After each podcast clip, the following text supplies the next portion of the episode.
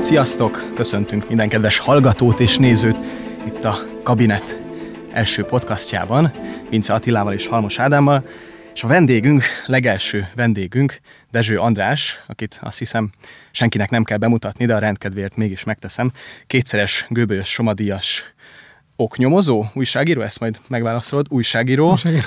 Véleménye szerint nem egy bátor ember, de hát azért ezeket a dolgokhoz kell egy kis bátorság, nem? Hát inkább kíváncsi vagyok. A bátorság, hát nem tudom, tehát olyasmi típus vagyok, aki nagyon kíváncsi, és akkor, amikor kíváncsi, akkor nem annyira nézi azt, hogy az mennyire veszélyes valami, vagy mennyire veszélytelen, de ennyi, arra értettem, hogy nem vagyok annyira bátor, hogy, hogy szerintem azért Magyarországon nincsenek olyan nagyon kemény sztorik, meg olyan kemény szereplők jelenleg mondjuk, akiktől félni kellene vagy szerencsém volt, nem tudom, de hogy, hogy nem, nem tartom magam különösebben bátornak, de mondom kíváncsinak, igen. igen. Most jött ki a új könyved, a Magyar Kola, amiről ígérem, hogy beszélni is fogunk. Hogyan lesz egy emberből oknyomozó újságíró? Te mindig ennek készültél? Mert ugye Svájcba jártál egyetemre, aztán volt egy fura csavar az életedben. Ja, igen, igen. Tehát én, én, én vidéki srác vagyok, Móron születtem, Mór ugye onnan ismert a borairól, illetve volt ott egy ilyen szörnyű gyilkosság, illetve bankrablás. Én 76-ban születtem, tehát a 80-as éveket azt Móron töltöttem.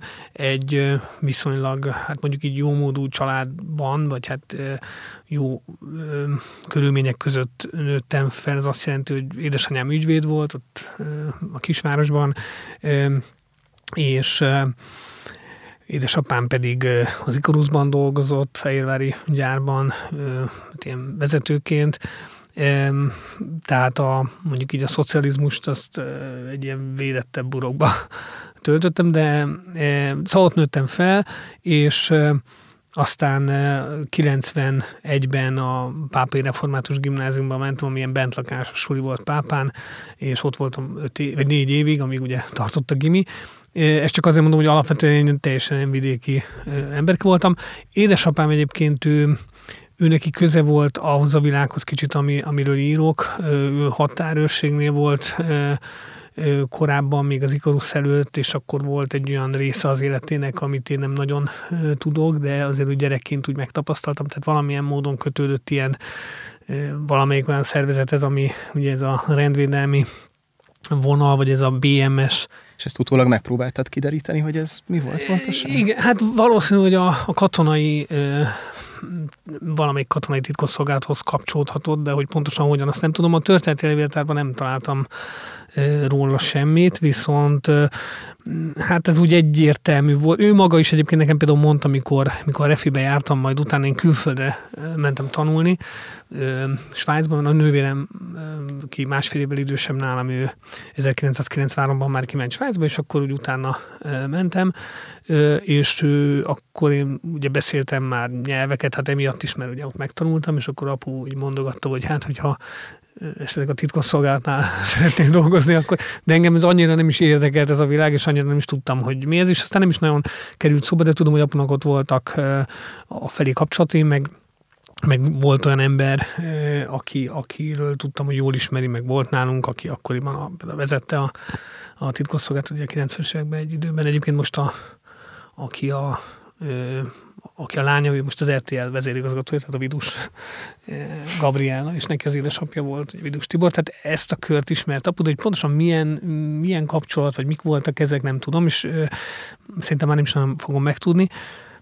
Ennek egyébként az azok, hogy a katonai vonalon, tehát a katonai titkosszolgálatokról igazából szinte semmi nem derült ki a, a rendszerváltás előtti időszakban, tehát egy nagyon ilyen fekete volt az egész. Én szeretném megtudni. Volt egyébként egyszer jó pár éve az egyik ilyen hát mondjuk így, hogy kormány közeli laptól felhívtak, hogy igaz ez, hogy az apukám, a, a, aki egyébként már elhunyt, tehát ő 99-ben elhunyt, Kicsit olyan furcsa volt ez a megkeresés, hogy, hogy érdeklődnek. E, nyilván én örülnék, ha valaki kideríteni, hogy pontosan ki volt, mit csinált. Nem, én magam nem tudtam, és nem is gondolom, hogy én lennék a megfelelő ember, aki ezt kitalálja, de az a lényeg, hogy akkoriban ez a sztori még egyáltalán nem érdekelt, az ilyen jellegű titkos világ, úgymond Vagy, vagy politológiát tanultál. Igen, igen, politológiát tanultam ö, Svájcban. Miért mentél oda politológiára? tehát én úgy, igen, azt, azt kihagytam, hogy ugye Móron ö, jártam suliba, általános iskolában, általános iskolába, és én már akkor újságíró akartam lenni hetedikben, mert csináltam egy ilyen, hát ilyen iskolalapot. Pont erre gondoltam, hogy azért oknyom az újságíró, mert te nyomoztad ki, hogy hova tűnik az osztálypénz. Hát ő, egyébként ha, a, a az első komolyabb balhém az ebből volt, igen. Tehát úgy volt, hogy a anyám ugye ügyvéd volt, és volt akkoriban, mint 89 környékén egy fénymásoló géped, az ilyen nagy dolog volt akkor ilyen fénymásoló, nekem nagyon tetszett, és akkor elkezdtem csinálni ilyen, ilyen ö, ö, kiadványt. És Azt tudni kell, a... tök jó, az volt a neve a, a, a lapnak, és az volt egyébként, hogy a, a, az apu ugye ez a, mondjuk így ez a BMS vonal volt. Anyám meg az abszolút ellenzéki, tehát ők szét is mentek, volt is emiatt feszkó, és és igazából nyilván én könnyen vagánykodtam, tehát csináltam ezt a lapot, ez teljesen független volt az iskolától, de otthon az anyámnál találtam ilyen szamizdatokat, meg ilyen 56-os izé, leírásokat, és akkor azt is így beleraktam, tehát ilyen Samantha Foxos, nem tudom, képek mellé ilyen 56-os cuccok voltak. Volt? Ez 89-90 körül, tehát ilyen rendszerváltás előtt még nem volt sajtószabadság, úgyis itt ha. volt a lényeg, hogy írtam egy cikket, ami arról szólt, hogy a tesi tanár, a Piroska néni egy ilyen nárpác, vagy ilyen nem tudom milyen pálcával veri a fenekét azoknak a gyerekeknek, akik nem, nem vitt, e, otthon felejtették a tesi cuccokat, és az informátor az én voltam, meg a cikk szerzője is, mert engem is pálcával ütött, és akkor ebből... is KGB-la sorsára jutott. sorsára jutott, igen, olyannyira, hogy marha nagy balhé, de kurva nagy botrány volt belőle, de tényleg hárman csináltuk akkor a lapot, két másik osztálytársammal, és fel, emlékszem, hogy fel kellett állnunk, hogy ki csinálja ezt, így, hát oda volt írva, tehát nem volt el, de hogy felálltunk, és akkor az, az igazgató egyben, egyben az osztályfőnököm is volt, és azt nem felejtem, mert mondta, hogy hát nincsen sajtószabadság, tehát ezzel kezdte. És tényleg nem is volt. Csak akkor volt ez nagyon topik, ez a rendszerváltás elő, tehát tudtuk, hogy nincsen sajtószabadság, és nekem egyszer annyira tetszett, hogy ilyen balhéval, hogy, hogy tehát én tényleg nem voltam sose ilyen, ilyen bátor, minden, de egyszerűen tetszett ez az egész, hogy baj, hogy izgalom, hogy valami pörgés van, és, és akkor a helyi tévé, emlékszem, csinált egy, egy műsort, hogy egy újság születése, tehát hogy elkezdtek ezzel foglalkozni, hogy kvázi betiltották ezt az újságot, de a vicc az volt, hogy perrel fenyegetőzött a piroska, én kiskorú voltam, de szinte az egyetlen ügyvéd az anyám volt a városban, tehát olyan nagyon Szóval viccesek óta onnantól az anyu vállalta, hogy ő, ő lesz a felelős kiadó, és abba kötött még bele az iskola, hogy 20 forintért adtam, utána azt csináltam, hogy nulla forintért adtam, és ilyen hirdetőket szereztem, a, bementem ilyen helyi boltokba, hogy akkor hirdesnek, és akkor eldöntöttem, hogy újságíró leszek, mert nekem ez marhára tetszett. Persze akkor úgy képzeltem, hogy majd lesz saját lapom, meg minden. Valahogy agilisebbnek tűntem akkor e, e tekintetben, hogy ilyen kiadói oldalról is megmutatkoztam. Hát ez már akkor megvalósult igazából a tök jóval. Igen, igen, végül is lehet, igen. És akkor, e, tehát én mindig is az akartam, onnantól kezdve mindig az akartam lenni, és én nem voltam jó a reáton tárgyakból. Ez persze egyáltalán nem ilyen büszkén mondom, mert szerintem ez egy tök nagy hiányosság, meg magamat sosem, mindig úgy nézem, hogy vannak az okos emberek, akik a matek, meg műszaki dolgokhoz értenek, meg jó logikai készség, nekem ez sajnos nem volt meg, én inkább ilyen humán, és ha valami érdekel nagyon, akkor a, a, nagyon-nagyon bele tudok mélyülni abba a területbe, tehát extrém módon ez az erősségem, de amúgy ez mindig is bántott, hogy nem, nem vagyok jó matekból. Ami például mondjuk akkor, akkor egy hátrány, most ugye az adatújságírás nagyon divat, meg, meg különböző elemzéseket csinálni adatokból, hát én ebbe tök hülye vagyok. Nyilván, hogyha valami belásom magam, és mondjuk egy ilyen tudás kell hozzá, akkor azt úgy arra úgy rá tudok feküdni, de de általánosságban ez nincs meg. Na mindegy, szóval ezért mentem ilyen humán vonalra, ugye a politikatudomány, és, és aztán én hazatértem Svájcból 2000-ben, mert édesapám meghalt, és Móron, ahol laktunk, ugye azt még nem mondtam, hogy volt egy presszunk, tehát ilyen vendéglátó egységünk, és azt így megörököltem. Anyu ugye ügyvédként már itt Pesten élt, mert ő 90-es években már elköltözött, apu maradt Móron, de amikor meghalt, ugye ott maradt minden és azt át kellett így vennem, és akkor így kocsmáros voltam. És egy... ennek kapcsán találkoztál ugye később a írományait főszereplőivel, illetve ezzel a körrel. Igen. Mi hogy volt? E, hát ez úgy volt, hogy az első ilyen élményem az az volt, hogy ö, ö, Hát ez hosszúra nyúlik, az a hogy a Svájcban voltam még, amikor akartam csinálni, mindig is valami újságot akartam csinálni, vagy valamilyen tehát mindig ebbe a kreatív dologba gondolkoztam, és az internettó, még az Index elődje akkor született, vagy akkor már elindult, és annak lettem ilyen, az internetónak a svájci mutációját szerkesztettem, de mellette volt egy olyan ötletem, hogy, hogy zenei tehát akkor az internet egy ilyen tök új dolog volt, hazajöttem, még itt nagyon kevesen ismerték, hogy ez 97 volt, főleg egyetemista körökben tudták, hogy mi az internet, de amúgy szélesebb körben nem, meg ilyen it is vállalkozók, és volt egy ilyen tervem, hogy hanglemez, ilyen virtuális hanglemez kiadót csinálni, akkoriban olyan zenekarok, akik olyan feltörekvőbb zenekarok voltak, hogy nekik egy lehetőség, hogy akkor a neten végül is bárki hallgathatja őket és feladtam egy hirdetést, hogy hogyan lehet, ki tud zenét milyen formátumban a netre feltölteni, és akkor jelentkezett egy srác, hogy ő Agárdon lakik, és MP3 az a csoda, az egy új dolog, ha MP3 ezt meg lehet oldani. És akkor egyszer, amikor azért Svájcban, akkor felkerestem őt, egy ilyen hatalmas házban laktak, egy ilyen nagyon gazdag srác, és kiderült, hogy egy, zseni, tehát egy szó szerint egy, egy zseni a srác, és jó barátok lettünk, és neki a családja, akik jó módú, az apja építési vállalkozó volt, hát annyi pénzt keresett, hogy be akarta fektetni, és a Fehérvári éjszakai életbe fektette be ezt a pénzt, tehát egy abszolút értelmiségi vonalról jött, de bele tenyerelt ebbe a körbe, és mire én hazatértem, addigra ők már Fehérvár az egyik legnagyobb kaszinó az övék volt, meg ilyen nagy tehát szórakoztatóipar, és és amikor a kocsmát csináltam, akkor volt egy kis problémám, mert utána, amikor én már abba hagytam, akkor bérbe adtuk, érte nem bérbe adtuk, hanem valakire rábíztuk, hogy csinálja, és hát ő nem tudott elszámolni némi pénzzel, és akkor felhívtam ezt a barátomat, hogy ilyenkor mi a teendő, de én abszolút ilyen legális dolognak gondoltam, és ő mondta, hogy menjek be a Fehérvár a kaszinóba, bementem, és hát akkor ott volt el, először élményem, hogy megjelentek ilyen e, súlyosabb e, figurák. E, a fegyver is volt náluk, emlékszem, mert valahogy szóba került, hogy besz, próbáltam még beszélgetni velük, hogy ilyen, ilyen eszközök állnak rendelkezésére, és akkor ott, ott láttam ilyen cuccokat. És sport, igen, sportlövők. Tehát az volt úgy az első, de ez így, igen, ez a, ez a sötét 90-es éveknek a vége felé volt, tehát amikor már úgy azért már, már lecsengőben volt az a durva a 90-es évek. Ami egyébként, ami egyébként azért érdekes, mert a 90-es évekre azért elég jól emlékszem, apámmal ugyanis a főbb témánk az ez volt, tehát az alvilági prisztásgyilkosság minden.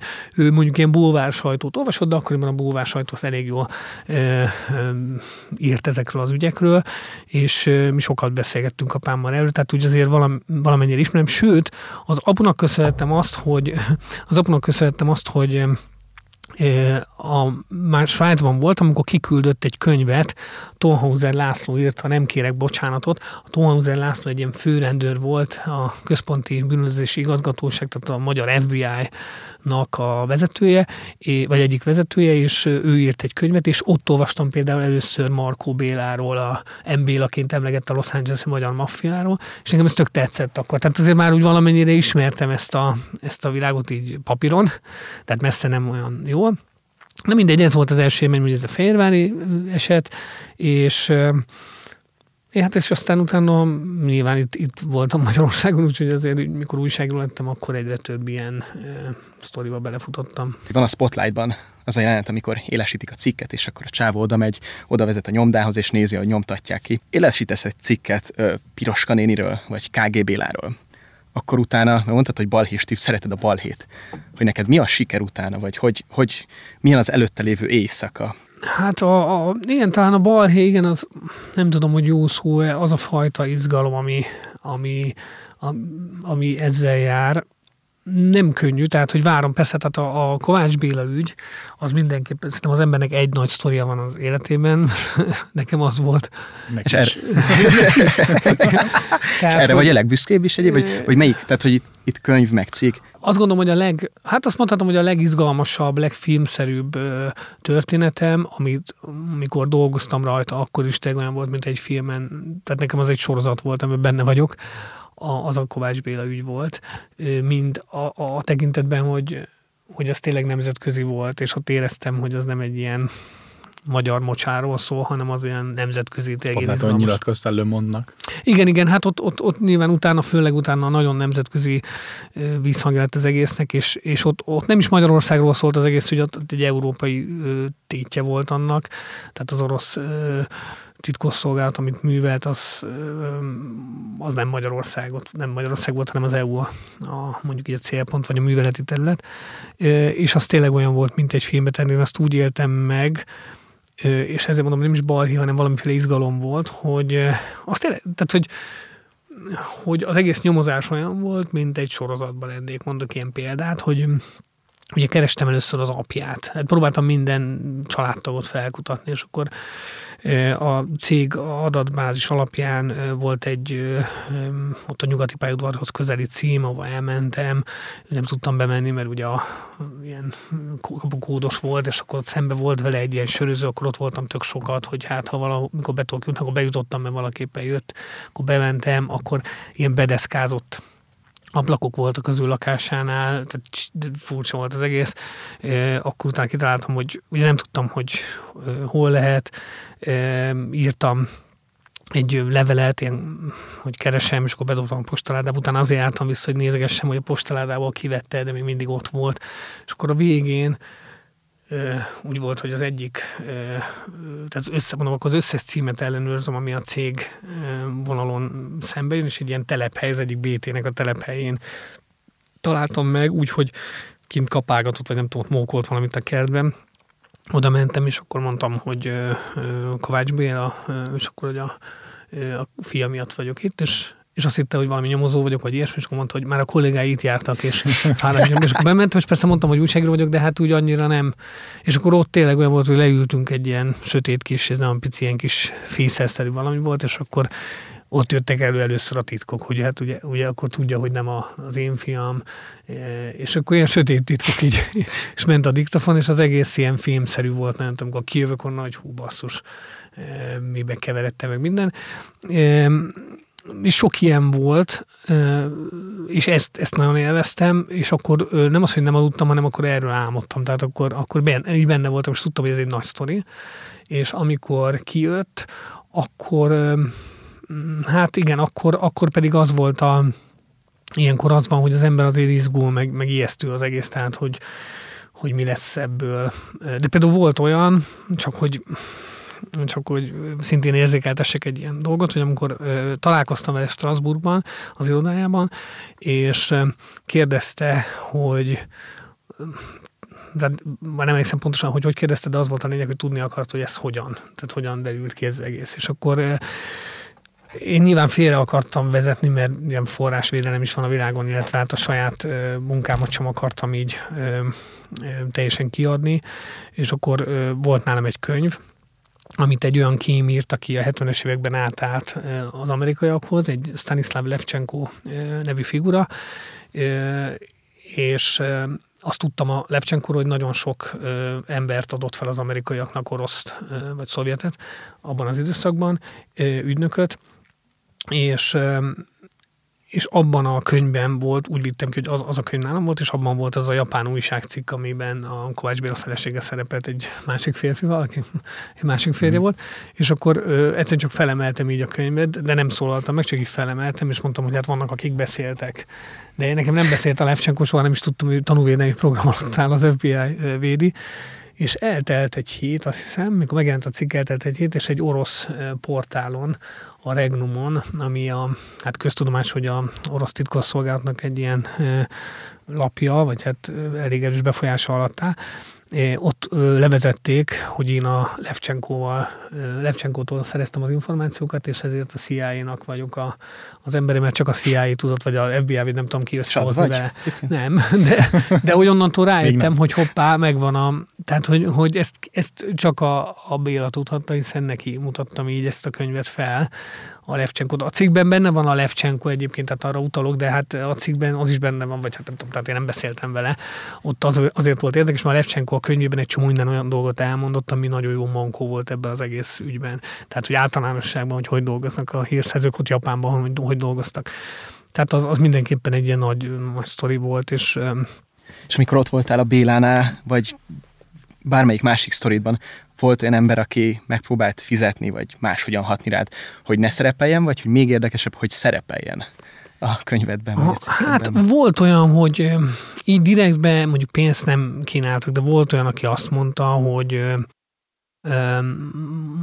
hogy írjak róla könyvet, nyilván van egy büntetőügy ellene, tehát írjak róla könyvet, hogy mindent oda, minden anyagot, és ez nekem milyen jó lesz, és, és neki ez minden meg, nem, nem, és ez neki minden pénzt megérdett, tehát, vagy, vagy, tehát utalt arra, hogy igen, tehát ilyen volt, de, de ez szóba se jöhet egyrészt, másrészt meg ezeket így le lehet nagyon könnyen szerelni. Én egyébként nem csinálok olyat, lehet, hogy majd valamikor csinálok, most egyelőre ebben nem is gondolkozom, hogy egy valakivel leülök, és akkor őróla írok egy könyvet. Ez akkor működne jól, az angol száz sajtóban vagy könyvpiacon ilyen van, hogy valaki önéletrajzi könyvet írnak, de az egy szintén az egy baromi nagy kutatómunka, és ott ellenőrizni kellene ugyanúgy, amit mond, és akkor a szlábjegyzetekbe az ellenmondásokat mondjuk odaírni.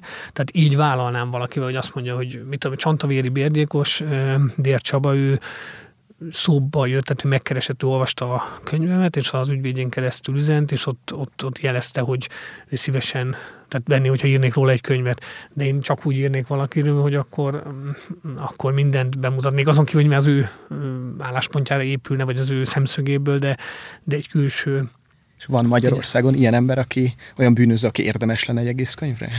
Hát jó kérdés. Én én azt gondolom, hogy lett volna, de az én bűnöző meg nem, már, nem, már nem él, de lett volna, igen. Tehát például Drobilics Gábor, aki az Energónak mm-hmm. volt a vezetője, ővel egyébként kapcsolatban álltam, de nem jutott eszembe, hogy, hogy írjak is róla. Szerintem ilyen feltételekkel, hogy én szeretném, úgy nem igazán járult volna hozzá senki van egy plegyka, nagyon sokszor Igen. gondolom könyveid írása közben felmerül, felmerül egy plegyka, ami akár jól is hangzik, meg tökre illene a könyvedbe, de hogyan ellenőrzöd le ennek az igazságtartalmát? Hát ugye ez a plegykától függ, vannak olyan plegykák, amiket nagyon nehéz, és ezért nem meg se próbálom, de vannak, hát inkább, hogy mondjam, tehát a, attól függ, mi a plegyka, hogyha van egy plegyka, hogy ekkor, meg ekkor ez, meg ez történt, akkor úgy, hogy azt megnézem, hogy az megtörtént-e, van-e bármi nyoma annak, hogy megtörtént. De jellemzően nem ilyen plegykák vannak, hanem, hanem ilyen sejtetések, utalások. Például Pintér Sándorról nagyon sok ilyen van, hogy hú, Pintér Sándor a világ királya, meg de, de általában, ha megnézitek, ez egy ilyen elmosott, ilyen ködösített valamik, tehát, hogy azért, mert valaki magas polcon van, és, és, és akkor olyan van egy tekintélye.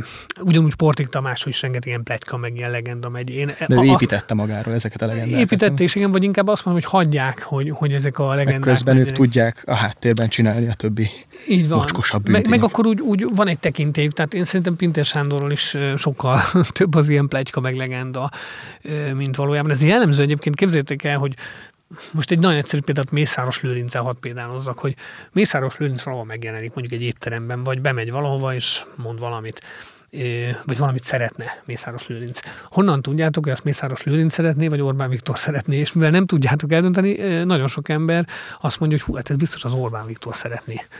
Közben meg Mészáros Lőrinc szeretné, és egyébként nem is biztos, hogy Mészáros Lőrinc úgy szeretné, hogy azt mindenképpen szeretné, csak van egy ilyen kívánalma. De most ez egy konkrét példa volt, tehát tudok olyan esetről, amikor valami megjelent mondjuk, valamit mondott, és rögtön ugráltak, hogy hú, hát akkor járjunk a kedvében. Miközben mondjuk ő esetleg nem is várta volna el.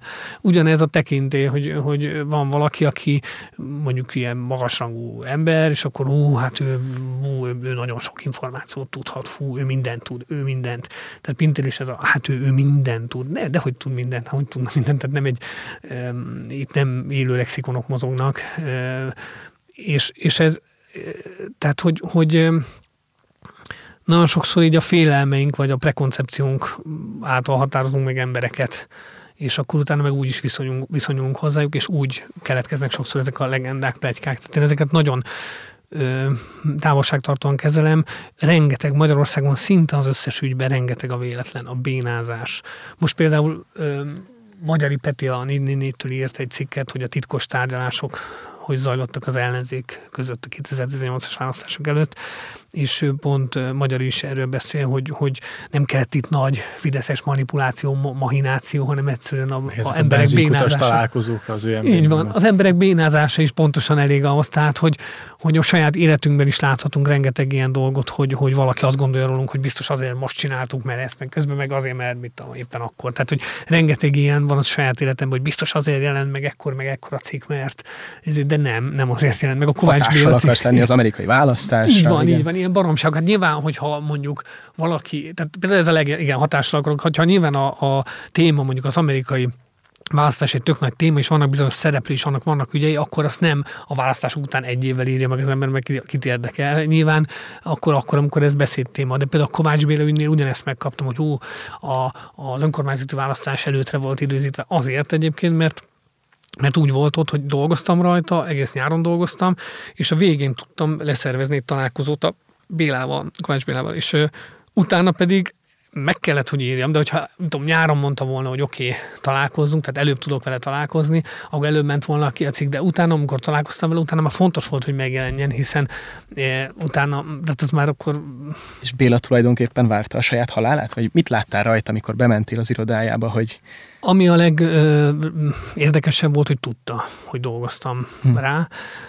Nem, nem volt nehéz kideríteni. Hát nem volt nehéz kideríteni, nyilván a, a családja jelezte, és számított rá, tehát amikor mentem az irodába, akkor előtte egy órával, két órával megjelent egy Facebook bejegyzése, hogy hogy a családja után kutakodnak meg minden. Tehát igen, hát feszült volt, nem volt egy kellemes hmm, Nem egy baráti kávézás volt. Kedves volt, de nem volt barátja. Azon nagyon érdekes, az előbb említetted a Mészáros Lőrincet, hogy emlékszem, hogy elő, először olvastam ezt a Kovács Bélás sztorit és akkor ott vagy Kovács Béla, jobbikos képviselő, ott ül Brüsszelben, nem tudom, és hogy kémkedéssel vádolják, és ő kém.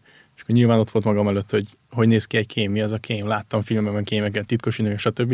És akkor megláttam egy ilyen mészáros lőrinci figurát, ugye nyilván utána olvastam, hogy nagyon sok nyelven beszél, ilyen egyetem végzett ott, gyakorlatilag olyan ilyen kis kaliberű embernek tűnik, mint a Mészáros Lőrinc, hogy Magyarországnak ő a leggazdagabb embere, de hogy elképzelnénk valami gigavállalkozót, és helyette kapjuk őt, ugyanaz, mint itt a könyvekben is, hogy az egész olyan mackónadrágos. Így van. E- ez pont ezt akartam ezzel mondani, hogy a film más a film, meg ahogy mi elképzeljük a prekoncepciónk. Mint, ugyanaz, mint egy ilyen borka is lebukás is, hogy annyira ilyen, nem akarom mondani prolis, de olyan alantas, és annyi érdekes. Hogy Magyarországra ez jutott, vagy nem tudom. Igen, egyébként igen.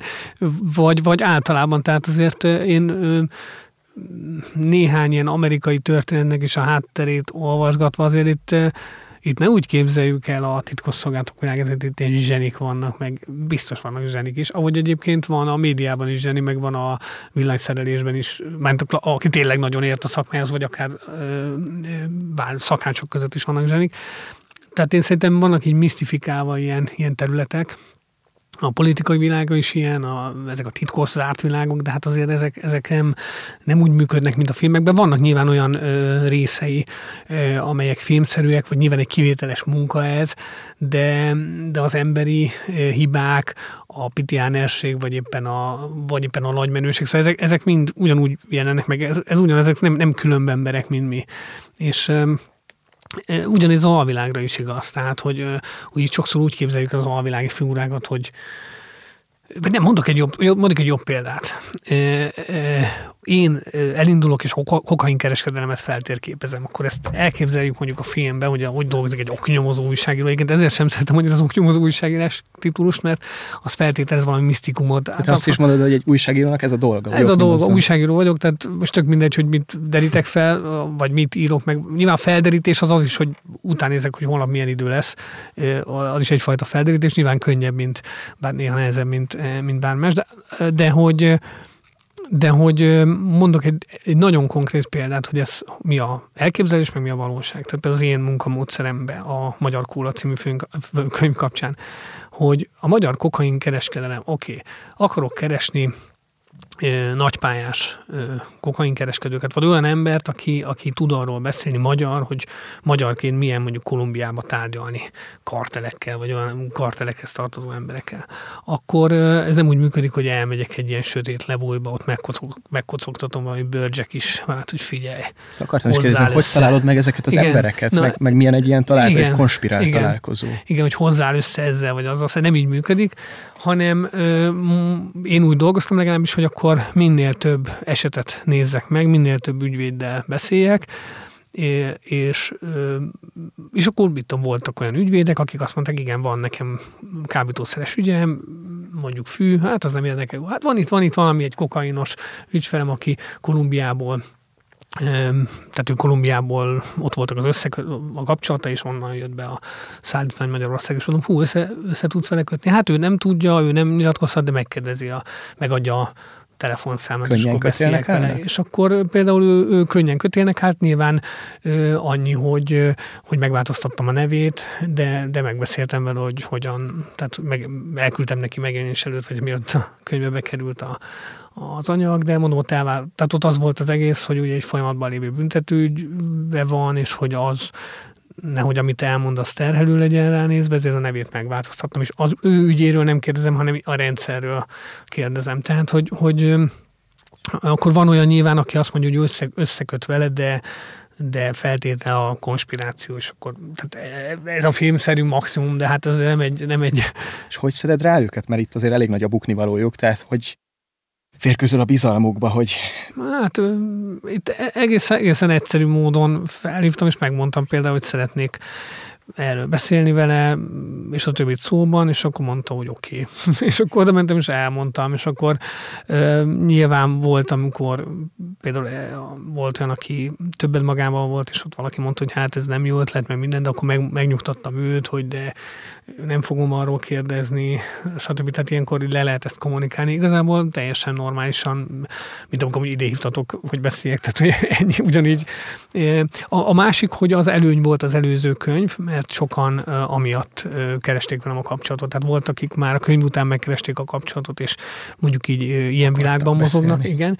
Volt, aki azt mondta, hogy ő mindenképpen tök, tök örül, és hogy ennyi, egy kérésem, hogy a könyvből hadd kapjon majd egy aláírt példányt. Tehát ilyenek voltak de, de nem, nem volt nehéz, illetve volt, tehát van például olyan, akivel tök jó a kapcsolatom, kapcsolatban is voltunk, beszéltünk, nagyon fontos ember lett volna ebbe a könyvbe, és, és, és mondom, tök jó a kapcsolatunk, és például ő, ő nemet mondott, a, mond, először igen, aztán utána mondta, hogy nem, és akkor abszolút megértettem, és mondtam, hogy jó, hát megértem, mert hogy nehogy baj legyen még ebből. Tehát ő, ő egy ő komolyabb szereplő volt itt korábban. Viszont arra például jó volt, hogy általánosságban tudtam kérdezni, mondjuk a 90-es évek kokainos világáról, anélkül, hogy őt megnevezném, vagy bármi ilyesmi. És hogy jött a kóla? Hát ugye az a kokainnak a... Ja nem, nem, hanem hogy hogy... igen, hogy csodálkoztam, hogy hát a, a, a, igen, jó kérdés, a, a kokain, hogy hogy jött. Nekem én, én, nem, nem használok kábítószert, mit tudom, füveztem régebben. Persze, tehát füveztem, tehát, mit tudom, tehát a füvet nyilván kipróbáltam, vagy nyilván, tehát hogy azért nem, nem cigizem, meg minden, mit tudom én, tehát nem, de nem éltem vele úgy, hogy sose rendszeres használóan nem voltam, vagy ilyesmi, de például ilyen egyéb drogokat azért nem, mert én, tart, én konzervatív vagyok ilyen szempontból, tehát tartottam attól, hogy mi a fasz raktak bele, vagy mi lehet benne, meg mindent, tehát én inkább emiatt nem, nem próbáltam ki ilyen cuccokat és tehát nem tartozom azok közé, akik így tökre vágják, hogy mi az a kokain, mielőtt elkezdtem ezt a könyvet, és és a kokain kereskedelem az azért érdekelt, ez a kokain azért, mert az valamiféle ilyen presztis dolog a drogokon belül. A kokain kereskedelem meg úgy, úgy tűn nekem, hogy, hogy az is egy ilyen kiváltság így a, a drogkereskedelem belül, vagy, vagy egy ilyen prémium dolog. Ezt egy, például egy bűnöző, aki egy drogkereskedő volt, és nem kokainkereskedő, ő mondta nekem, a mafiózók mackanadrágos könyv után beszéltünk, és úgy, úgy beszélt a kokainkereskedelem, hogy hát ha valaki csak kokainban utazik, akkor az ilyen védett, mert olyan fogyasztói köre van, tehát eleve egy ilyen prekoncepció él a, a drogkereskedők között is, aki csak kokainnal. Hát azért valamennyi valóság alapja van, nem, mert hogy ezen lehet a legtöbbet keresni. Ennek abszolút van, ennek abszolút van, csak ö, csak ugye ez volt a kérdés, hogy, vagy ez, ez volt bennem a kérdés, hogy igen, hogyha ez tényleg ilyen menő dolog, nem csak a fogyasztása úgymond menő, hogy na, kokainozik, tehát annak van egy ilyen társadalmi presztis, hogy meg tudja engedni magát, hanem a kereskedők között is van egy ilyen drogkereskedő, hogy nem az aljadroggal foglalkozik, hanem hát kokainnal. Ugye ott nagyobb a befektetett pénz, amit bele kell rakni egy, ha, ha te nagyban akarod játszani hogy, hogy emiatt egyszer jobban érdekelt ez a világ. Tehát engem mondjuk az nem érdekel, hogy, hogy nem tudom, a designer drogoknak a terjesztőben nagyjából előttem van az a profil. Én nem gondolom, hogy az egy olyan nagyon izgalmas világ. Itt, itt ez, ebbe volt egy ilyen, hogy egy ilyen kevésbé ismert világ. A másik, hogy akik mondjuk, akiket ismerek, hogy fogyasztók, vagy akár ha dílerrel is beszéltem, ők, ők nem tudták, hogy mi van felül. Tehát arról nem hallunk maximum a hírekből, hogy elkaptak valakit, a 10 kiló kokainnal, de, de, de nincsenek, nem voltak ezek profilozva ezek az emberek korábban, vagy típusra besorolva, vagy, vagy nem, tehát idézőjeles drogbárókról nem írt senki korábban, és ez, ezért ez egy ilyen fehér folt volt. Engem ez így érdekelt, hogy milyen egy magyar idézőjeles drogbáró. Tehát ezért. Olyan, ami ennek képzeltem? Egyébként többé-kevésbé igen, tehát hogy az idézőjeles drogbáró olyan, mint az idézőjeles drogbáró, tehát hogy nem, nem eszkobárok, de, de de olyan, tulajdonképpen olyan, akiknek képzeltem. Az első könyvedet ugye évekig írtad, és ezután a második könyved az megszülte már magát? Igen, könnyebb volt írni, nyilván volt egy, ugye az alapokra lehetett építeni, és nyilván az első könyvemben, tehát a második könyv már arról nem szól, hogy bemutassa nagyjából, hogy hogy működik az alvilág, vagy mi a története. Az első az azért volt neccesebb, mert gyakorlatilag egy történelemkönyv is egyben. Itt a második könyvben már nem kellett egy kontextus mögé rakni, hanem eseteket kellett, szereplőket kellett, való szereplőket keresni. Szerencse is közben játszott, közrejátszott, tehát volt, volt olyan történet, amit még a könyv megírása előtt megtudtam, hogy van, meg meg tudtam szerezni az anyagokat hozzá, ez az utolsó fejezet sztoria. Tehát könnyebb volt megírnom, de tény az, hogy, hogy most már talán könnyebb így könyveket írnom, mert egyrészt tudom, hogy hogy kell dolgozni, másrészt megismerem a, ezt a világot, ugye a alvilág, szervezetbűnözés, tehát, tehát erre már lehet építeni, vagy, vagy, vagy azokra, akik ez ellen dolgoznak, azt is valamennyire ismerem. Tehát a rendvédelmi vonalat, vagy a bűnözési vonalat. Az a nagyon érdekes, ez a kólás könyvvel, Szerintem azok voltak itt a nagy olvasói elvárások, hogy mindenki azt várta, hogy majd lesz itt egy botránykönyv, ami kitálal, hogy melyik híresség hogy kokainozik, csak ugye leírod, meg elmondod mindenhol, hogy csak olyan dolgok vannak leírva, amit bizonyítani tudsz.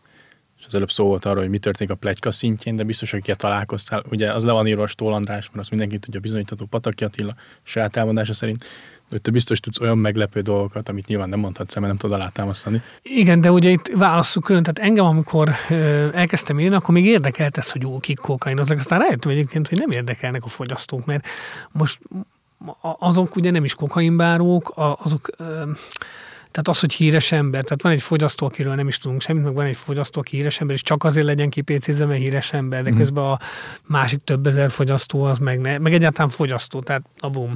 Hát most eh, mi abban a szám? Az már érdekes, hogy mondjuk mennyire elterjedt, eh, és az látszik ugye az esetekből, hogy ezek mind a jéghegy csúcsai, de de hogy pont egy rendőr fogalmazott, az sem érdekes a rendőrség számára egy díler elmondja, hogy ő milyen fontos embernek szállít, mert oké, okay, kivonulnának mondjuk a fontos ember lakására, és akkor mi lenne fogyasztó? Egy eltereléssel megúszná. De amúgy mit tett hozzá a, a kokain kereskedelemhez ez a fogyasztó? Az, hogy ő a nem tudom én e, e, e, tízezedik ember, aki használja e, egyébként nyilván csekély mennyiségben, tehát ennek szerintem nincsen se hírértéke, se tehát ez persze érdekes lehet, hogy hú, mi, ahogy lecsapódik mondjuk egy Curtis Majka botránynál, hogy tönkre megy egy karrier. Ilyen szempontból érdekes, de, de az én, amire én kíváncsi voltam, a, a nagypályások, azokról nem olvasunk. Tehát ha belegondoltak, többet olvasunk híres emberek kokainos dolgairól, mint Magyarországon, mint, mint a nagypályásokról. És én pont azért voltam kíváncsi a nagypályásokra, mert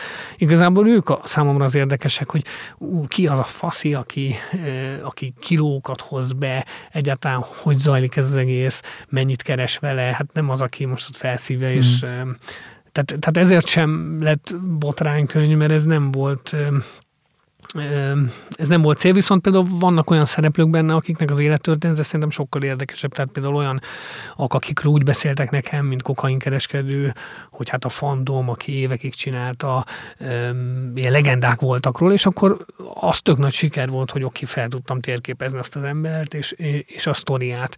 És ez sokkal nagyobb siker volt, mint az, hogy még valaki nekem bevallotta volna, mert lehetett volna erre is mennem egyébként, mit tudom, én leülök ilyen, akik már bevallották, és akkor elmondják ez, ez annyira nem volt érdekes. Az például szerintem érdekes volt, amikor azzal a dealerrel beszéltem, aki ezeknek a köröknek, tehát celebeknek is szállít meg minden, mert az ő szemüvegén keresztül már érdekes volt ez a fogyasztói világ, de, de ott úgy amblok ez a fogyasztói világ, tehát hogy a filmesek is például mennyire használják, de ez olyan természetes, hogy az, az, az, arra is vigyáznom kellett, hogy, hogy nyilván azért olyat ne állítsak, hogy na hát akkor a vízből csap, vagy a csapból víz folyik, mert igen, tehát a kokain, az, tehát az meg olyan cikk lett volna arra építeni a könyvet, hogy úr, menjen kokainoznak, mert hát ezt tudjuk. Pont ez, hogy nyilván nem lepődünk meg az, hogy Curtis kokainozott, bum, lebukott, de hogy valószínűleg hallottál olyan sztorit, amit te is meglepődtél valakiről, akiről senki nem gondolná, vagy... Érdekes, mert... Csak a plegyka szintjén. Mhm. Hát olyanról hallottam, hogy igen, tehát hallottam olyanról, aki nagyon rá van állva, és, és ebből problémája van, de mondjuk nem olyan szereplő, tehát például politikusról nem hallottam, és ez egy, ez egy, ez egy olyan fontos dolog, hogy azt többen mondták, hogy nem tehát azok, akik ebben úgy benne vannak eléggé ebben a dologban, akár mint kereskedő, akár mint fogyasztó, akár mint dealer, hogy, és ezt mondja is a könyvben a dealer is, hogy például tanácsadói körökben, ott politikusok körében, tanácsadói mm. körben, ott, ott igen, de, de aki ugye a kamerák elé áll, mondjuk a parlamentbe szerepel, felszólal, ott azért az, aki nagyon áll ennek kapva, a, a, olyanról nem. Kicsit nem reménykedtél, hogy hallasz? Ö, hát persze benne volt az, hogy esetleg hallok olyat, hogy a családtagja környezete körében olyat, igen, tehát tudok olyan országosan ismert orvosról, akinek a, a gyerekei, tehát persze hall, hall az ember olyanokat, hogy hú, meglepődik, de de de igazából tényleg úgy vagyok vele, hogy hát fogyasztók, tehát nem. Most ha őket kipécézném, és akkor miért nem pécézem ki a Józsikát, aki egy ügyvéd, aki nem ismert, most mondtam valamit, vagy teljesen mindegy kit. Tehát engem mondom, engem tényleg ezek a nagy pályások érdekelnek, de persze hallottam olyanokat, igen, hogy, hogy meglepődtem, vagy mit tudom, a dillerem, amikor beszélgettem, és mondjuk csöngött a telefonja, és láttam, hogy kihívja, a, a, nyilván meglepő volt, de, de olyan értemben meg nem, hogy, hogy akkor ugyanakkor meg tudtam, hogy így működik, hiszen az interjúban is arról beszél, hogy híres emberek, mert nem tudom kik, kiknek szállít, tehát nehéz a valóságot érdekesen megírni, mert azért elég mesésen olvas, írsz, mint, egy, mint hogy egy regény lenne, amit te ki, de aztán meg az ember rákeres például a Hargitaira, ki ott hagyott egy hajót Jamaika mellett, és akkor így hányja ki az élet magából a jó sztorikat, de hogy nehéz megállni, hogy ne költs hozzá. Igen, annyit teszek ezt, hogy a bevezetőben írtam is, hogy ilyen nagyon apró részleteket költöm hozzá. Most mondok egy példát, hogy van egy találkozó, és akkor mindent tudok, tehát hogy mikor, hol történt, percre pontosan szinte, de mondjuk azt, hogy sában volt, és lobogott a sál a szélben, tehát hogy ilyeneket költök csak hozzá. Azt gondolom, hogy a sztori szempontjából irreleváns, de amúgy meg olvasmányosá teszi.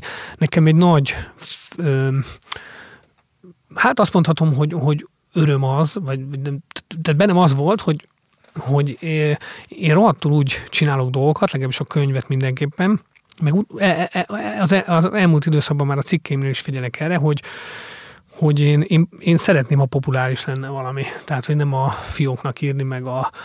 Tehát én azt akarom, hogy az olvasmányos legyen, és, és és nem szégyellem azt, hogy, hogy vagy nem is nem azt, hogy nem szégyellem, tehát ezek nem, mondom, nincs benne fikció, de hogy az ilyen apró részleteket hozzá tegyem, ami, amiket mondjuk én találok, és tényleg irreleváns a sztori szempontjából, hogy hogy is fogalmazom, tehát nekem ez egy tök fontos dolog, hogy ilyen legyen, és ez a nehéz. tehát, hogy hogy van rengeteg interjú, akkor dokumentum, és ezek mind száraz dolgok, és akkor ilyenkor tényleg úgy ott kell ülni felett, és elképzelni. Például a Hargitai esetében ott egy hátrahagyott hajó, megtaláltam a fényképet róla minden, és akkor leírni úgy, hogy hogy néz ki az a hajó, ami most ott van. Tehát, tehát ezeket ez benne a, akkor azt mondom, hogy ez benne a meló főleg. Olyasmi, mint a Truman tényleg a hidegvérre, Igen, ilyen tényirodalom. Tény, Csak és ennek Magyarországon nincs vége, és azt akartam mondani, annak örülök, hogy Magyarországon én nem tudtam, hogy erre van igény, és hogy ez populáris tud lenni. Én azt hittem, hogy, hogy ha megnézem a bűnügyi könyveket, jellemzően ennél úgymond egyszerűbben vannak megírva, és miközben vannak nálam olyan emberek, akik sokkal jobban tájékozottak bűnügyi vonalon, ez nem kérdés. Rengeteg rendőr tudnak könyvet írni. Hogy, és én azt látom, hogy, hogy valahogy mégsem volt meghonosítva ez így, és annak tök örülök, hogy ennek tehát meg azt akarom kihozni, hogy ha, ha szar a könyv, akkor az nem az olvasó miatt van, hanem azt én, én írtam meg szarul. És igenis lehet olyan könyvet e, e, amit megírni, amit tök nagy számban el kell, és mainstream lesz, de minőségi. Tehát nekem ez a célom, vagy ez, és ezt tök örülök, hogy ez működik. Ez kicsit olyan, mint akkor a zenészek panaszkodnak, hogy hát ez az igényes zenét csinálok, de senki nem kíváncsi rá bezzeg a sok szarra.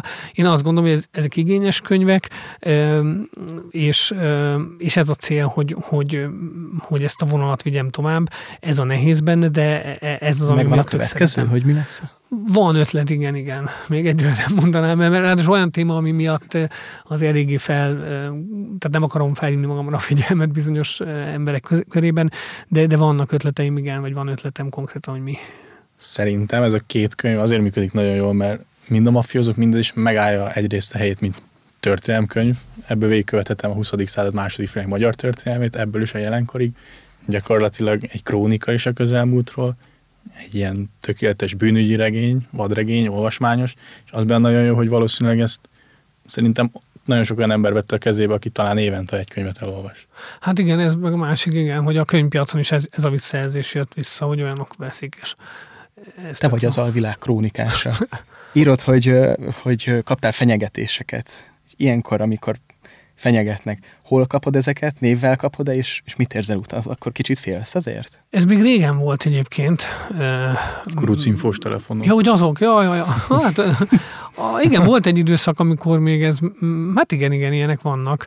Megmondom őszintén, hogy pont mióta az alvilágról kezdtem el írni, mert a könyvet, mikor megírtam, hogy előtte tényleg nagyon, nagyon meg, bele kellett ebbe merülnem, és én azóta nem félek az ilyen fenyegetésektől, mert fel tudom mérni, hogy ki a... Most már csak röhögsz rajtuk? Igen, tehát volt olyan persze, hát, most mondok ilyen példákat, van, amikor, ugye nyilván ahhoz, hogy ezt megírjam, nagyon sok emberekkel lehet beszélgetni, nyilván ezekkel az emberekkel, sokukkal mai napig tartom a kapcsolatot, és akkor volt olyan, hogy hogy felhívtak ö, valamiért, mert látták, hogy valaki fenyegetőzik, mert nem engem fenyeget, de hogy ilyen a médiában megjelenik, mint, mint fenyegető ember, mondjuk ilyen szélsőjobbos, és akkor így mondták, hogy hát mit akar ez a bohóc, meg minden, mit, tehát hogy, hogy, ö, hogy ilyenkor,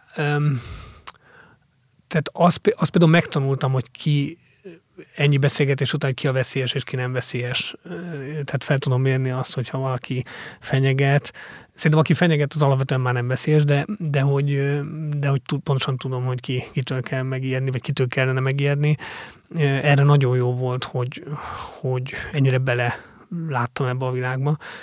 Ez az egyik haszna. Régebben valóban volt a 2000-es években, például amikor még ezzel elkezdtem foglalkozni, ezzel a témával, akkor akkor még egy aktív szereplőnek az ügyvédje ö, beszélt le. Egyébként tényleg lebeszélt, mert azt mondta, hogy ne akarjak magamnak problémát, és akkor engem így le lehetett, de akkor pontosan tudtam, fel tudtam mérni azt a, azt a rizikót, ami ezzel járt volna. Ö, abszolút, de olyan nem volt még, hogy tehát akkor sem arról beszélt le, talán félreérthető fog, tehát nem egy témáról beszélt le, hanem arról, hogy én azzal az emberrel kapcsolatba lépjek, vagy megkérdezzem. Tehát ilyenek. De hogy, hogy igen, talán jobban megtanultam azt, hogy, hogy kit vegyek komolyan. Nem volt benned olyan, hogy ezeket is álnéven hozott ki, mint az előző könyveidet? Nem, egy, egy könyvem volt állnéven a Párduc bosszúja, Szalai János, de hát az egy ilyen poém Ponyva. volt. Ponyva, hát ez nem is könyv, ilyen, Verekedős regény. egy ilyen verekedős regény, igen, egy ilyen poén, igen, igen, az, az teljesen poén Azt, volt. meg lehet venni amúgy való? Nem hiszem, nem. Ez ilyen magánkiadásban jelent meg, de nem, ezt már nekem sincsen. És amikor ezen a könyvben elkezdtél dolgozni, sok év munkája, ez úgy indult, hogy teljesen saját munka, és te kerestél hozzá kiadót, ez lett a 21. század kiadó.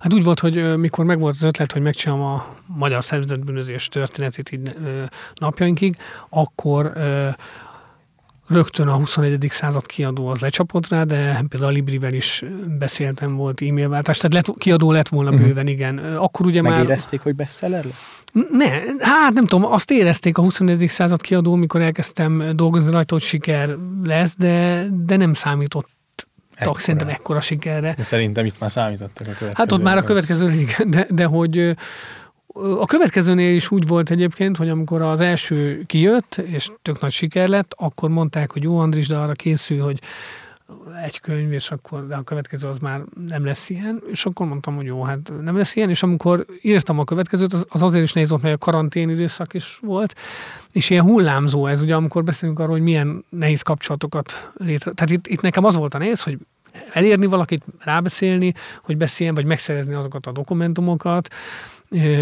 mondjuk ügyiratait, összehozni egy-egy találkozót, és akkor e, e, ilyen hullámzó, mert valamikor visszamondja valaki, és akkor ott ülök, hogy ú, basszus, ez hogy lesz meg ez a könyv, meg akkor ez szar lesz, meg minden. Ő, például Hargita is ilyen a könyvben, ugye Hargitai Péter, hogy például láttam róla csak egy hírt, tehát hírek voltak erről például az UEFA bot, vagy FIFA botránynál is, hogy ott említik, hogy egyébként egy kokainos ügye volt, de semmi nyomát nem találtam, és akkor mire kikukáztam, ilyen mindenféle amerikai adatbázisból, ahol meg lehetett vásárolni az ügyiratait, és ott megtaláltam ugye a, a, a amerikai vallomásokat, stb. Tehát e, e, ez amikor, és akkor örülsz, és akkor megvan, basszus, akkor... Tehát ez ilyen hullámvasút. És a végén már én éreztem, hogy ez jó lesz. De a kiadó, és a kiadó is éreztem, mert elég magas példányszámba kezdte. Tehát az első nyomás az nagyon magas példát, nagyon sok könyv ment a... Meg volt ilyen vicces, hogy ezen dolgoztam, mentem vidékre egy interjú alanyt felkutatni, és meg, meg is beszéltük, majd találkozunk, és mondta, hogy vigyek neki egy könyvet az előzőből, és nem, nem kaptam, tehát nem volt nálam, nem volt ilyen könyv, és és akkor mondtam, hogy jó, és ez egy kisváros, vagy hát nem, egy nagyobb város vidéken volt, tehát több könyvesbolt volt, a Libriben nem volt, átmentem az Alexandrába, ott keresgéltem meg minden, nagy nehezen találtak ott kettőt, és akkor egyet megvettem, és én maszkban voltam, és alá akartam írni, és kértem a eladót, hogy egy tollat e, e, tudna adni, e, és mondta, hogy igen, miért? Hát mondom, bele akarok írni, van. A könyvben nem szabad beleírni. A könyv, miért? A könyv, könyvben nem, és mondom, ez is én írtam, és jó, maga írta, úristen, maga, de, és, és akkor sem ismertem meg, és elnézést, és akkor aláírtam, tehát volt ilyen vicces jelenet és akkor tehát az látszott, hogy, hogy elfogy nagyon gyorsan a, a polcokról, és, és az, hogy igény van a másodikra, sőt most már a harmadikra is, mert így kérdezgetik, hogy mikor lesz a harmadik, úgyhogy, úgyhogy ennek örülök. Kicsit kanyarodjunk mm-hmm. vissza az újságírói létedre, hogy most ugye volt egy botrány az Index körül, felálltál, megírtad a könyvet, és elment, visszamentél a HVG-hez, hogy ide hazaérkeztél te most? És miért álltál föl az Indextől, és miért nem vagy a Telexben? Igen. Bocsánat, igen, igen.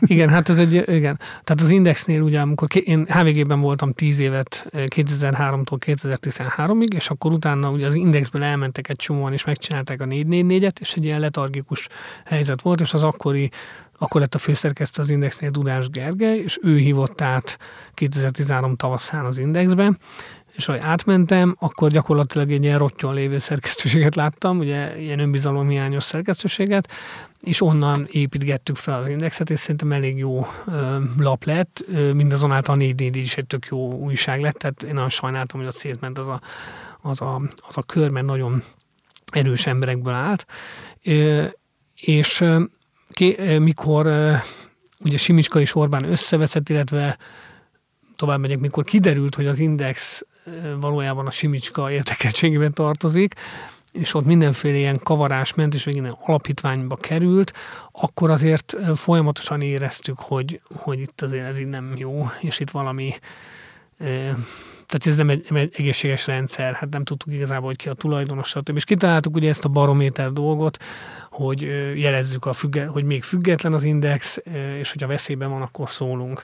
Ugye ennek két feltétele volt, hogyha a tartalomban akarnak beleszólni, vagy a szerkesztőség összetételébe, tehát az integritását a szerkesztőségek akarják befolyásolni, vagy veszély, veszélyben van, és de ott, mit tudom én, két-három éve ez folyamatosan napi renden volt, tehát hogy, hogy na mikor lesz itt valami, mert úgy nem tudtuk megmagyarázni, hogy miért van az, hogy úgy hagynak minket. Tényleg abszolút nem szóltak bele semmibe. Miközben tudtuk, hogy hát eh, nyilván itt nem az a tulajdonos feltétlen, aki a tulajdonosnak látszik.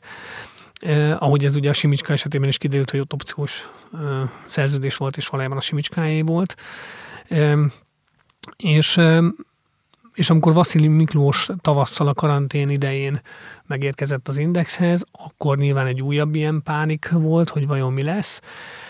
És, és aztán én most anélkül, hogy belemennék, ugye ott a részletekben az elég jól dokumentált, hogy ott mindenféle ilyen átszervezéseket akartak, meg minden. A probléma az volt, hogy nem kaptunk világos válaszokat, hogy, tehát olyan kérdésekre, amikre jó lett volna, hogyha választ kapunk.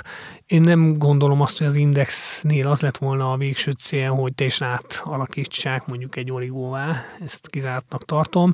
Inkább arról van szó, hogy ö, inkább azt mondom, hogy mi volt a probléma az index A probléma az volt szerintem a hatalom részéről, hogy nem volt kontroll felette.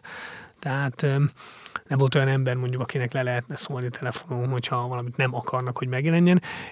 Most már szerencsére van. Nem tudom, ugye ezt tényleg is nem is akarom minősíteni az új indexet, meg nem is látok bele. Én azt gondolom, hogy akkor inkább úgy fogalmazok, hogy ha van egy média termék, egy újság, akkor én a vezetőségében semmiképpen sem tudnék elképzelni olyan embert, aki korábban valamilyen szinten kötődött mondjuk egy párthoz, mert az egy olyan ö, veszélyforrás lehet, ami veszélyeztetheti alapfüggetlenségét. Ugyanakkor meg ne felejtsük el, hogy az sem mindegy egy ilyen történetben, hogy kik csinálják alapot, hogyha ö, nincsen olyan anyag, ami problémás lenne, akkor miért szólna bárki bármiért.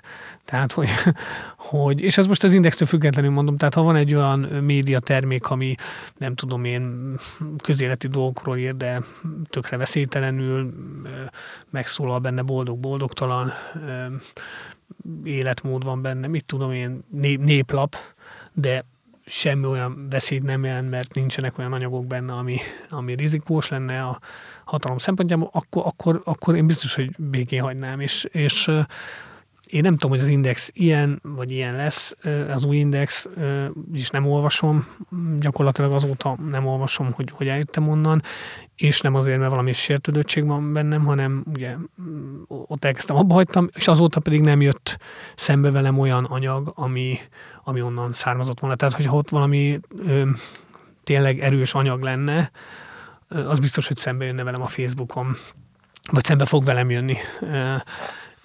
Tehát, és azért álltam fel, mert, mert ez egy nagyon ez egy nagyon rossz betegrendszer volt, amiben mi dolgoztunk. Tehát szabadon dolgozhattunk, miközben ott volt egy ilyen titokzatos világ, amiről semmit nem tudtunk.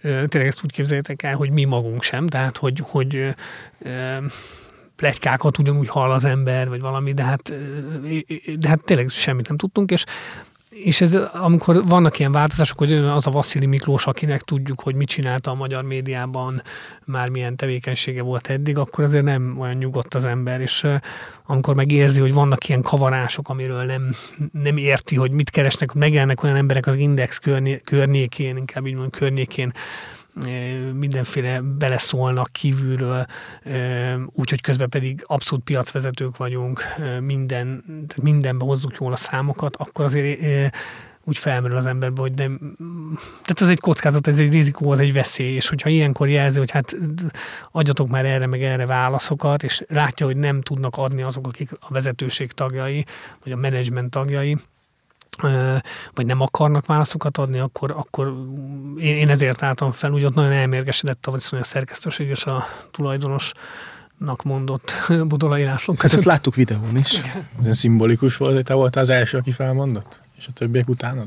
Nem. Vagy ez csak valami? Nem, ez nem volt szimbolikus. Igazából az, az volt, hogy én, én, én addigra jutottam el ö, olyan fázisba, hogy ö, hát láttátok ott meg azért valamennyire sajtó követő, hogy voltak ilyen gyűlések, és akkor ott egymás, tehát ott a Bodola is ott, ott mondott valamit, mi is a Bodolainak, vagy kollégák, és egyszerűen olyan méltatlan volt az egész helyzet. Ott látszott, hogy abból nem lesz normális viszony utána, és, és volt egy ilyen pont, amikor azt mondtam, hogy jó, akkor tehát nekem drágább az időm, egyébként akkor már írtam a magyar kólát, és tényleg ez volt, hogy szerintem drágább az időm, nekem, nekem a saját könyvemre kell fókuszálnom arra, hogy iszabírkozzak valakivel, aki, aki azt állítja, hogy nem tudom én, valamit mond, de előzőleg mást mondott.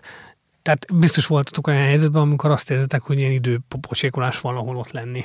Tehát ez már egy eldöntött meccs, és én ezért álltam, ezért álltam fel. Tehát semmi olyasmi nem volt benne, hogy én nagyon sokat tudtam volna, vagy, vagy inkább az, hogy nagyon keveset tudtam, viszont azt tudtam, hogy ennek vége. De akkor még nem tudtad, hogy mehetsz a HVG-hez fixen, vagy Hát a, a megkeresés már jött onnan, de akkor még így nem tudtam. Azt tudtam, hogy, hogy nem lesz e, problémám az elhelyezkedéssel, nyilván nem ez volt a, a szempont inkább olyan bizonytalanság volt bennem, hogy a könyv, tehát nekem akkor nagyon a könyvre fókuszáltam, mert a kiadó mondta, hogy ki kell jönnöm vele, október 20-án meg kell, hogy jelenjen, hm. és tényleg az volt, hogy akkor ezerre írtam, és inkább azt foglalkoztatott, hogy hú, van a könyv, meg hát nyilván akkor majd szeptembertől valamiféle állás kellene, én a Telexről semmit nem tudtam.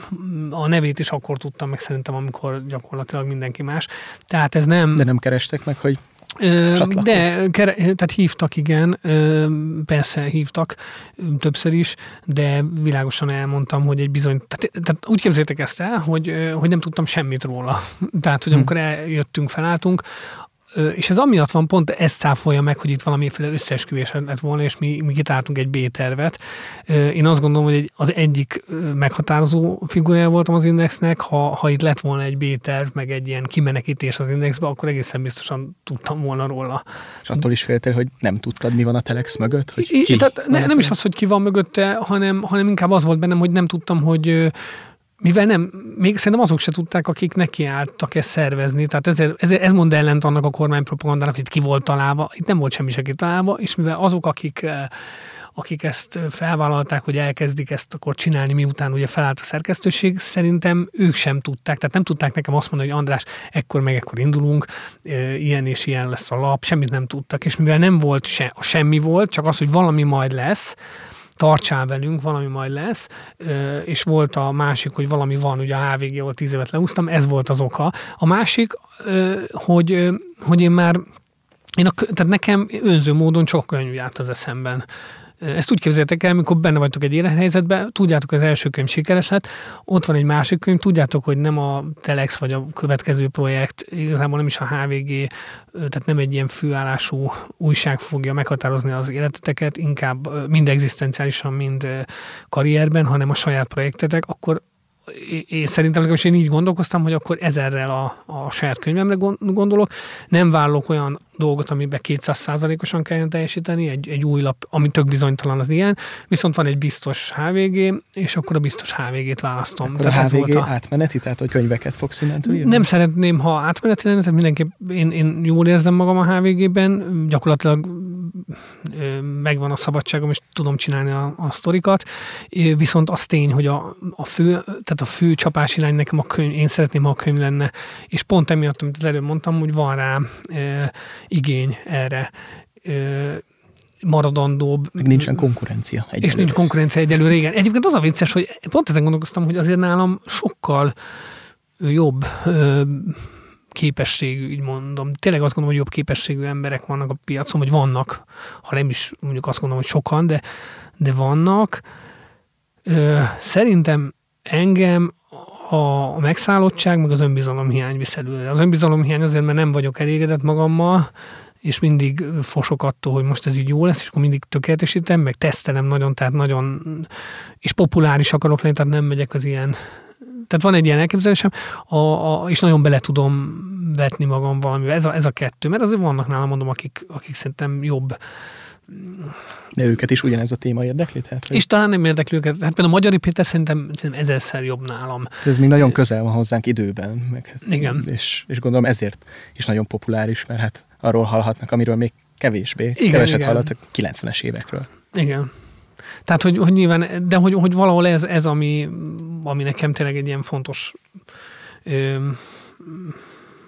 döntés volt így, a, hogy hogyan, vagy merre tovább, és ez, hogy, hogy ez a sajátom, és ezt, ezt, ezt, ezt én tudom alakítani. Ugye az index, indexben pont az zavart, hogy, hogy persze tök, sok, tök nagy elérésed van, az tök jó volt, hogy nagyon nagy elérés, de hogy hát nem tudod, hogy ott ki, ki, a, a, ki a gazda, és itt meg tudom, hogy itt én vagyok a gazda, ez egy személyes brandhez köthető, vagy felépíthető rá egy személyes brand, úgyhogy, úgyhogy ez lesz mindenképpen a fő irány.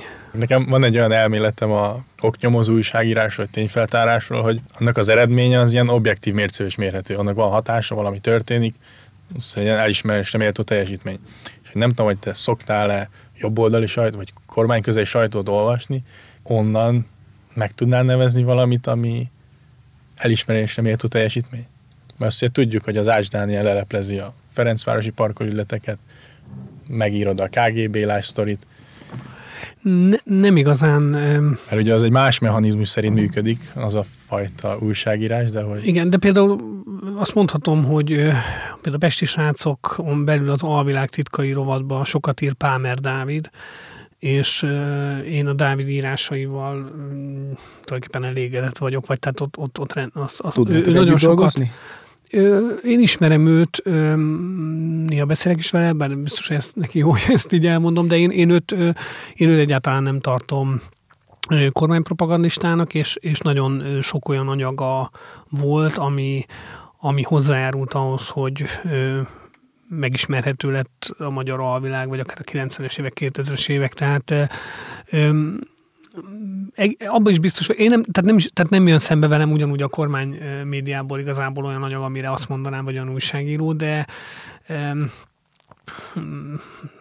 hát igen, nem, nem jön velem szembe, de ez nem jelenti azt, hogy, hogy nincsenek ott olyan képességű emberek. Nem tudom, hogy ki, ki miért csinálja azt, amit csinál. Az a, az a helyzet, hogy a, a tényleg van független sajtó, tehát bármilyen furcsa, van Magyarországon független sajtó, mert ugye a kormánypropaganda sok, sok, szokta ezt mondani, hogy állobjektív, meg a független, független. objektív, igen, ilyen, ilyen kicsit ilyen gúnyolódva, vagy nagyon gúnyolódva. Úgy független, hogy értékben, természetesen értékorient tálódó lapok, vagy értékorientált lapok de szerintem a 444, a Direct 36, a, a HVG, a Telex, a 24.hu, ezek mind független lapok. Tehát ez azt jelenti, hogy, hogy semmi közük politikai pártokhoz, ez a lényeg. Most az, hogy van egy tulajdonos, az semmi, tehát, de nincs, tehát betartják azokat a szakmai ö, ö, etikai dolgokat, meg mindenféle olyan szakmai dolgot, ami, amitől ők függetlenek lesznek. Ö, és ez nem jelenti azt, hogy, hogy objektív újságírás, mint ilyen létezik, mert ez természetesen nem. Tehát most a legegyszerűbb példa, itt ülünk ugye most négyen, és nem tudnánk objektíven megírni, most, hogyha ki kellene mennünk, hogy mi történt itt az elmúlt egy órában. Nem tud, mert minden más szemüvegen keresztül látjuk, hogy más szemszögből azt, Viszont ami történt. Tényeket azt tudjuk, hogy nem tudom. Így van. Te nem hánytál ide, vagy nem tudom. Így van. Bele lehet írni azt is? Tényeket igen, de például a hangsúlyokat sem tudjuk. Tehát ha most ezt le kellene írnunk, hogy mi volt itt, mindannyian másra tennénk a hangsúlyt. Egy különbség, hogy valószínű, hogy vagy az a különbség, hogy nem torzítanánk, tehát nem mondanánk azt, hogy, hogy ami, a, ami eltorzítva mutatná be ugyanazokat a tényeket, tehát hogy, hogy én azt gondolom, hogy ezek a független lapok, ezek erre törekszenek, tehát érzed a, a benne esetleg a érték, bizonyos értékrend iránti elfogultságot, akár az idézőjelben aktivizmust is esetleg érzed rajta, de, de tudod, hogy nem akar átbaszni. Tehát, hogy az egy nagyon fontos dolog, hogy, hogy nem akar átbaszni, és nem akarja úgy elferdíteni a dolgokat, ö, ö, ahogy egyébként a, a propaganda sajtó is. És szerintem itt van a különbség, tehát ö, objektív újságírás természetesen úgy nem létezik, persze az, hogy négyen Lé- vagyunk. Létezhet itt, egyébként objektív újságírás? Hát létez, tehát törekedni lehet, tehát tényleg ez, hogy száraz tény, itt vagyunk négyen, és beszélgettünk a könyvről, ez objektív tény, kész, tehát, hogy, vagy beszélgettünk erről, arról, arról. De de aztán most jöhetne valaki, hogy de ez nem objektív, mert beszélgettünk még nem tudom miről is, azt pedig ne, arról pedig nem írtak. Tehát ez nagyon néz, de, de az tény, hogy objektivitásra törekvő újságírás létezik, azt űzik is. A függetlenség a fontos, hogy, hogy hogy független ez az újság, és, és azt látom, hogy a kormánypropagandára ez nem mondható el. És az, hogy büszkén vállalják, hogy igen, de ők nem függetlenek, de büszkén vállalják, hát kösz. De hát én meg azt mondom, hogy független vagyok, és büszkén vállalom, de biztos, hogy nem függök úgy pártoktól, vagy pártól, ahogy, ahogy ők. Vagy valóban így gondolják, amiket írnak. Vagy valóban így gondolják, ez is lehet, így van. Ez, ez abszolút, ez teljesen rendben van ők így gondolják, csak hát mondjuk itt gondolok olyan újságokra, ahol tényleg hazugságok jelennek. Még most nem feltétlenül minden, de az origó, amikor azt írja, hogy tehát valami olyat ír, amit egyáltalán nem igaz, full hazugság, arra tehát az egyszerűen hazugság. Semmi bajom a propaganda sajtóval, ha propaganda sajtóként van minősítve, és azt lehet mondani, hogy Magyarországon egyébként elég ügyes propaganda sajtó van. Tehát, hogyha valaki propagandista, akkor azt vállalja fel, és tök rendben van. És egyébként az akár lehet is egy érdem is, mert vannak ilyenek külföldön is, meg a pártokban is vannak propagandisták, akik elmondják, hogy hogyan beszéljünk valamiről, mi hogyan adjuk át az üzenetet, ebbe tök jók néhány volt újságíró, aztán most már propagandista, tehát hogy inkább ne azt vállalja fel, hogy ő nem független, hanem az, hogy propagandista, és akkor semmi baj nincsen. És ahhoz mit szólsz, amikor elkészíted a nagy leleplező anyagodat, megírod a cikket, élesített kint van, és gyakorlatilag következmények nélkül marad? Ezt már megszoktam, tehát ez, ez ennyi, ez megszoktam, ez nem, különösebben nem zavar. Igazából nem is gondolok arra, hogy lesz következménye, és akkor így a legegyszerűbb. De mindenki látja, mi történt a borkaival, mindenki látja, hogy rossz, mindenki hogy rossz, és akkor újra választja egy város. És... Hát olyan van, hogy például 7 évvel ezelőtt, 2012-ben írtam meg, most már 8 éve a, a borkai botrány mögött húzó korrupci- húzódó korrupciós ügyet a HVG-be. Eltelt 7 év, és ugye kirobbant a, ez a szexvideós ügy, és annak farvizén ez a korrupciós ügy azt lehet mondani, hogy lett következménye, csak kellett hozzá egy ilyen videó, hát meg 8 év vagy 7 év, de nem volt bennem semmi és hogy hú, akkor valamiféle elégtétel.